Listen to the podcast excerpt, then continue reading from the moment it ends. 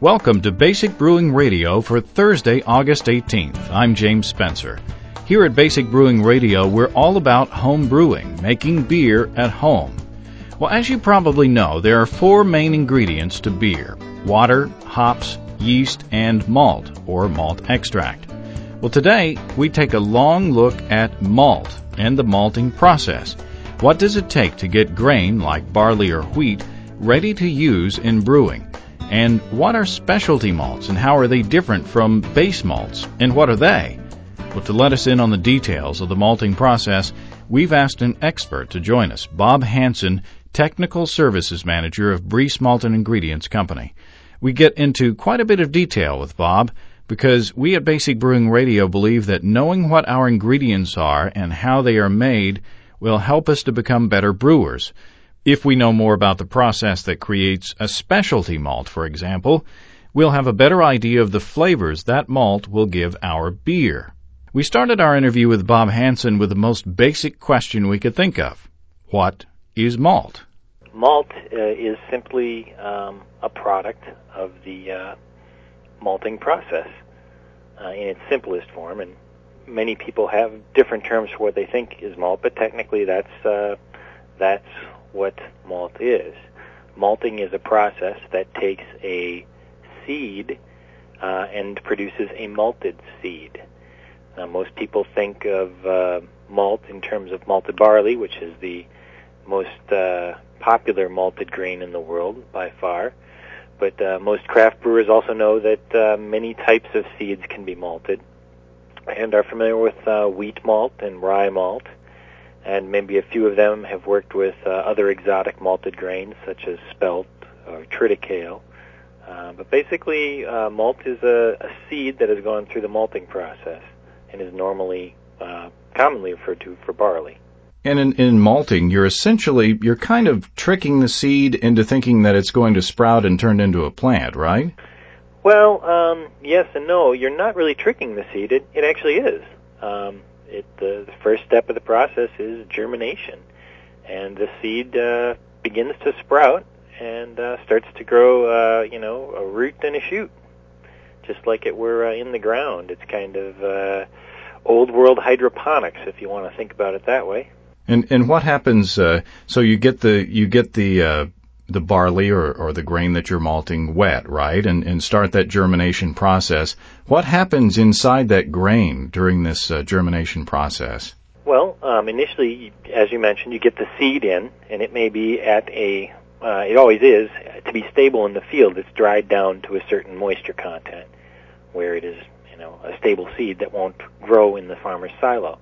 So when we get it, it's a stable, dry seed, just like you would use for planting almost, and it's typically about 8 to 12% moisture. Then that seed is first soaked in water, and that so the first thing that happens is the seed absorbs a lot of water. It gets up to about a 40% moisture content, and that when it gets to that content, the seed, its growth is triggered, and it begins to grow. The barrier between the embryo and the endosperm is broken open, and the seed rapidly begins to, respire and grow, with the embryo absorbing nutrients from the endosperm and the rest of the seed, and using those as nutrients to fuel its growth. So when the barley gets, or seed to be malted, gets to about 40% moisture, this is done in big steeping tanks. It begins to grow, and it uses oxygen and produces CO2 and produces heat. So then the maltster will run water through the malt as it sits in its steep tanks to keep it cool and also to provide additional oxygen so that the growth cycle does not go anaerobic. So it's continually then fed cool water to keep it cold and oxygen to allow it to grow until its growth really speeds up. And that's after about 2 days in steep tanks, typically. After which point, it's dropped down into large beds called germination beds. And there it continues to grow. Now it's not necessarily hydroponically, it's just sitting in a bed maybe 2 feet deep that's constantly kept turning, that cool air is passed through to allow the seed to continue to grow. Additionally, the air is humidified so that the air passing through the seeds do not dry them out as they grow. And occasionally water may be sprinkled over the top of the bed to keep the malt at the ideal temperature and moisture content for growth. And why go through this process? I mean, why chemically can't you just use barley from the field? Why do you have to go through the germination process? Well, you could actually use barley from the field. The barley itself has a good amount of some of the enzymes that are needed to convert. However, because there are not enough of them, it would take a very long time. So, for example, if you were to try to brew a beer straight from barley instead of taking 15 minutes to convert, as malt does, it might take as long as 36 hours. Mm. And during that time, at mashing temperatures, the mash would go sour. At 144 degrees, the malt are actually full of bacteria and funguses, so they would sour the mash intentionally. I'm sure you've probably heard of some brewers that actually use that to their advantage. But that would happen all the time. And that's a heck of a long brew day, 36 hours. Yeah, it really makes for a long brew day. That's why, people choose malt, because it makes things easier for them. Additionally, during the malting process, some of the cell wall components, which are rich in beta-glucans, are broken down. The barley itself has the highest beta-glucan content of most seeds, and by breaking it down through the malting process, it doesn't provide problems with the separation process in the lauter tun later on, where raw barley, if it's used, tends to really gum things up due to those beta-glucans. And we don't want the stuck sparge or the stuck lautering, for sure. Stuck lautering, right. Additionally, if you use barley instead of malt, you don't have the same amount of soluble nitrogen and free amino nitrogen. The proteins are also, they begin to break down during the malting process, so that the wort that's created from malt has a higher FAN content than what you would get from barley, and thus there's plenty of available nutrients for your yeast. Do you know a bit of the history of how this evolved? I mean, how did people come up with this this malting process? Well, there's various stories that I've heard. I'm not really sure how it got fully commercialized to the point where it is today. It was obviously done through baby steps. There's theories about grain being stored and rained on and naturally sprouting, and then people cooking that and it becoming sweet and them enjoying it and it spoiling to become beer. There's also theories about people who have taken bread and left it in the rain, and that's become the first beer. But early on in the process, people realized that just by trial and error that sprouting or malting, in essence, really allowed the process to occur much quicker.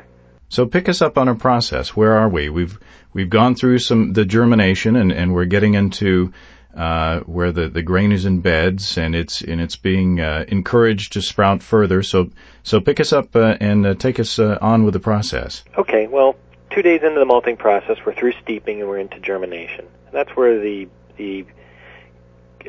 grain has chitted. That is, it has started to actually show a sprout, and it's starting to grow.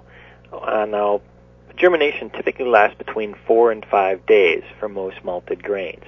During that time, both a root and a shoot will begin to grow out of the malted seed. Mostly the roots grow, though. They can grow over a 4-day process to be almost 1.5 inches to 2 inches long. Wow! So that's a substantial root. Yep, and you get a little bit of a shoot coming out the front side too. At this time, then, the starch is broken down, the protein's broken down, all the beta-glucan has been removed, and the seed is rapidly making enzymes to degrade the starch for its future growth. This is a real boon for the brewer, of course. Now, and this is the point where he would like to maybe use that product, or it's ready to be, it's got enough enzymatic power, and the beta-glucans are sufficiently degraded that it would be ready to be used to brew beer. So the plant was making these enzymes for its own use of breaking down starches into sugars for it to make the plant, essentially, right? That's right. It's almost like you're making it work for you. However, the seed itself, when it's wet, it doesn't store very well. If we tried to ship it to brewers, it would continue to grow, and it would actually begin to go rotten and sour if it isn't kept cool and constantly turning.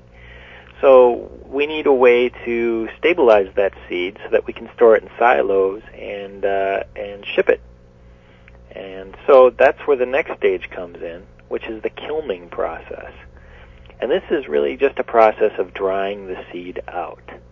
The seeds are, again, they're transferred out of the germination beds, and they're transferred into another long, shallow vessel where they form beds, which, again, almost like a lauter ton, are very porous, so that hot air is blown through the seeds, the sprouted seeds.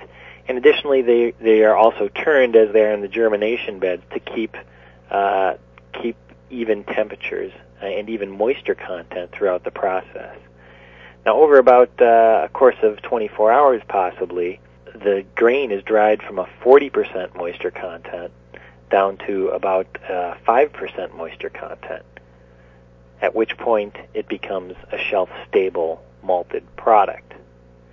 Now, during this time, it also picks up a really agreeable flavor. If you've ever eaten sprouts, at your local store, they taste kind of, green, grassy. They don't taste like malt. Mm-hmm. And it's the drying process and how that's controlled that changes that flavor from what it would be in a raw or growing seed to the pleasant flavor of malt. And it's actually quite a challenge to dry it out. It must be dried out very carefully. The enzymes are actually very temperature sensitive, and they can be wiped out by too high of a heating temperature. So that initially during the drying process, they're dried with very low temperature relative air, maybe 120 degrees Fahrenheit, until the moisture content gets down.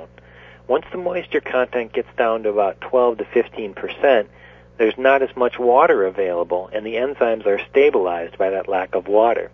Then the heat is turned up, to upwards of 200 degrees to finish the drying process, but because of the lower moisture content, the enzymes are stable. It's at these higher temperatures that malt really develops its characteristic flavor. And then at this point, if it's a base malt, I guess if you're an all-grain brewer, you can start making beer, right? Hot off the kiln, if you'd like. Now let's talk a bit about the difference between base malts and specialty malts or specialty grains. If you look at a bin of black patent malt or something like that, it's quite a bit darker, and there's a whole selection of varieties of specialty grains to choose from. Is that the same barley that serves as a base malt? In most cases, it actually is, and you'll see many suppliers, including our company, even offer varieties within the specialty malt, so that we offer both 2-row and 6-row versions of the same types of specialty malts. So we have a 2-row caramel and a 6-row caramel. We have a 2-row chocolate malt and a 6-row chocolate. And in most cases, it is a product that's come through the germination process and possibly also through kilning. But as you mentioned, there's a huge spectrum of colors and flavors. To create such a wide spectrum, the maltster or specialty maltster uses a variety of different all-natural, basically, heating steps to create those flavors. I'll explain a little bit further in a moment. First off, though, I just want to distinguish between base malts and specialty malts. Normally, when we talk about base malts, there would be things like a 2-row and a 6-row, just regular brewer's malt. Additionally, other grains that are malted that are not made specifically to have unique colors and flavors, those are also really considered base malts. It's just that they're from a different seed. So wheat malt is considered a base malt. So is rye, and I mentioned some of the other exotics that are out there, such as spelt and triticale. They're unless they're specifically, say, caramel malt or chocolate spelt or whatever, they are considered base malts. And what's the function of a base malt? How do they work differently within the malt or the mash or within the beer? Well, typically your base malt is going to be the malt that you use, as a base for your recipe in the highest percentage. And its real role is to provide some background flavor as well as the main amount of sugar that will later be used for the fermentation. So a base malt, by necessity, has to have a large amount of starch and also a large amount of enzymes, so that it can convert any of the its starch along with the starch of any specialty grain or adjuncts that are used additionally later on in the brewing process. It's the muscle of the mash. It is the muscle of the mash, and it's also the main sugar source.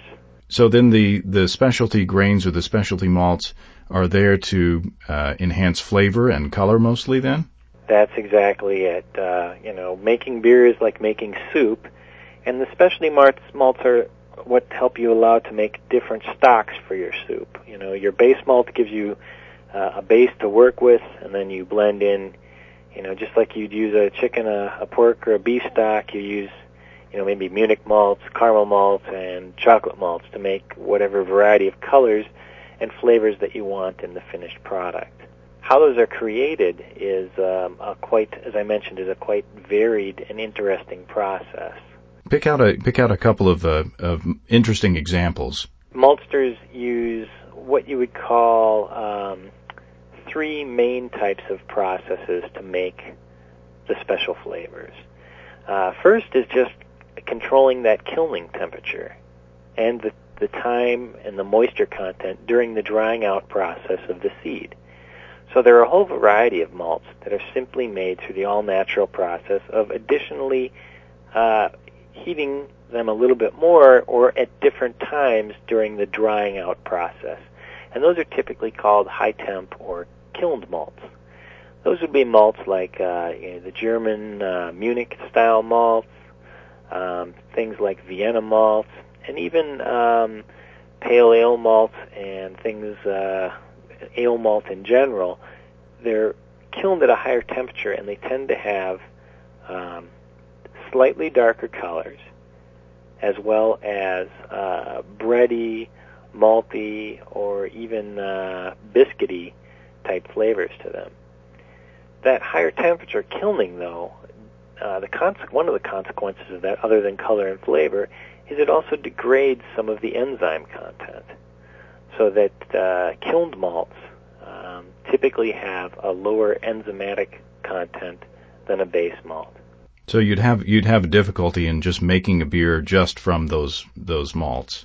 Yes, in some cases there is enough muscle, if you were, left in those malts, especially some of the lower colored ones, because the color is basically an indicator of how aggressively heated they were, to use as a large portion of the mash, but you may struggle. For things like Vienna malts or pale ale malts that are maybe in a 4 Levobond color range, they have a pretty good enzymatic content, maybe like a diastatic power of about 80 versus a base malt being about 120 to 160. However, some of the higher colored or more flavored ones, such as the Munich malts, they may have diastatic powers only in about the 40 range. So then you're talking about 1/4 as much muscle as a normal base malt. Or in the case of some of the higher or darker colored Munich malts, you may be looking at maybe only a 5 or a 10 DP, in which case they do not have enough muscle to self-convert. So it's important for the brewer using these high-temperature kiln malts, and really any time they're going to use a large amount of specialty malts or a large amount of adjuncts, to make sure that there is enough muscle in their beer. You talked about heating as a way to produce these specialty grains. What are the other methods? Well, the next method, next to the class of kiln malts, are malts that are roasted. And the classic example of that would be a caramel malt. Caramel malts are very, very interesting. They're taken actually straight out of the germination bed and put into a big drum roaster, similar to what would be used to roast coffee or cocoa beans. And then, in the case of caramel malts, they're still at 40% moisture. These seeds are slowly roasted over heat, and the dampers are closed to basically keep all the moisture in so that they don't dry out while they're being heated. As the kernel temperature inside the little seeds gets up to the gelatinization temperature of the starch, in the case of barley that's about 135 to 140, the starch gelatinizes, and then the active enzymes in there start to break the starch down, just like a little mini brew kettle. Okay? However, it's at such a low moisture content, 40% moisture, that's like 60 bricks or 60 Play-Doh if you're a brewer, that the liquid can't escape from the seed. So the starch gelatinizes, liquefies, and converts, just like it does in a mash vessel. But it's held within the outer seed of the barley. So you've got a really sweet product then. Right. It actually is very sweet. It's a converted malt, almost like a little mash, in a seed coat. Then the dampers are opened up and the heat's turned up.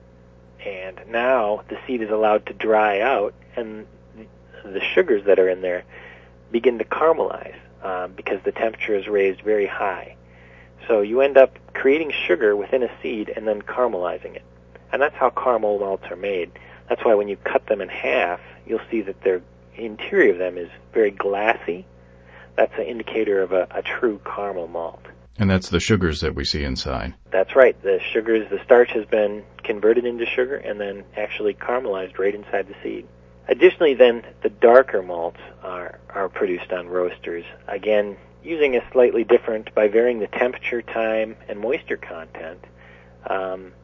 They are roasted to a very dark color and very intense flavor in most cases. Again, these roasters are very similar to coffee roasters or cocoa roasters. So by controlling the moisture just as you do in those roasted products, you can create similar flavors. Roasted barley oftentimes can be used as a coffee extender. And, of course, chocolate malt tastes very much like cocoa. And these are roasted at very high temperatures that are very close to the combustion temperature of the grain. Somewhere in the neighborhood of 400 to 500 degrees Fahrenheit. So inside these roasters, there are also ways of adding water so that basically the grains don't start on fire. And that's the reason why sometimes you'll see that in the dark roasted malts, the finished moisture content may actually be higher than what you would see in a caramel malt. For example, roasted barley and black malt, even chocolate, are typically about 5.5 to 6% moisture. They've obviously been roasted a lot more than an 80-degree caramel malt, which might be 4%. That extra moisture is moisture that was added near the end to keep them from bursting into flames. It sounds like there's a lot of finesse in producing these specialty malts. There is. It's just as much an art as brewing is, in that you're working with a natural product whose properties vary from batch to batch, and you're trying to make a consistent end product. And there's not a lot of inline automation that can necessarily tell you what to do. So it goes very much on feel and on look. Does that round up the discussion on specialty malts? There is actually a couple other what are called special process malts that go through additional processing. Again, you look at the spectrum of different varieties of specialty malts out there. There are well over 50 standard different varieties beyond just caramels and chocolates and high-temperature kiln malts. You've also got some malts which go through other sorts of processing. For example, you've got roasted barley and black barley, and those are actually seeds that are brought in that aren't run through the malting process. However, they are just dry roasted. Then you've got malts, they may be called special roasts or extra specials, or malts that are called things like biscuit malts. And these malts are actually double processed or specialty processed, so that they may be germinated and then kilned, and then we take a finished kilned malt and dry roast it in the roaster.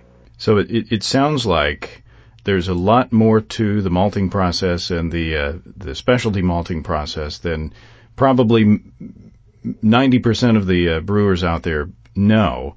So maybe in the past half hour we've given at least a peek into the process enough to give people a better appreciation of, the next time they go to their homebrew shop and scoop out, a few pounds of grain, that they'll think a little bit about guys like you, Bob Hansen, back at Briess Malt and Ingredients Company, who are keeping their eye on the process. It's really neat to be a brewer working at the malting company and to be able to see the complete process from seed to glass and understand that it's an art all the way through.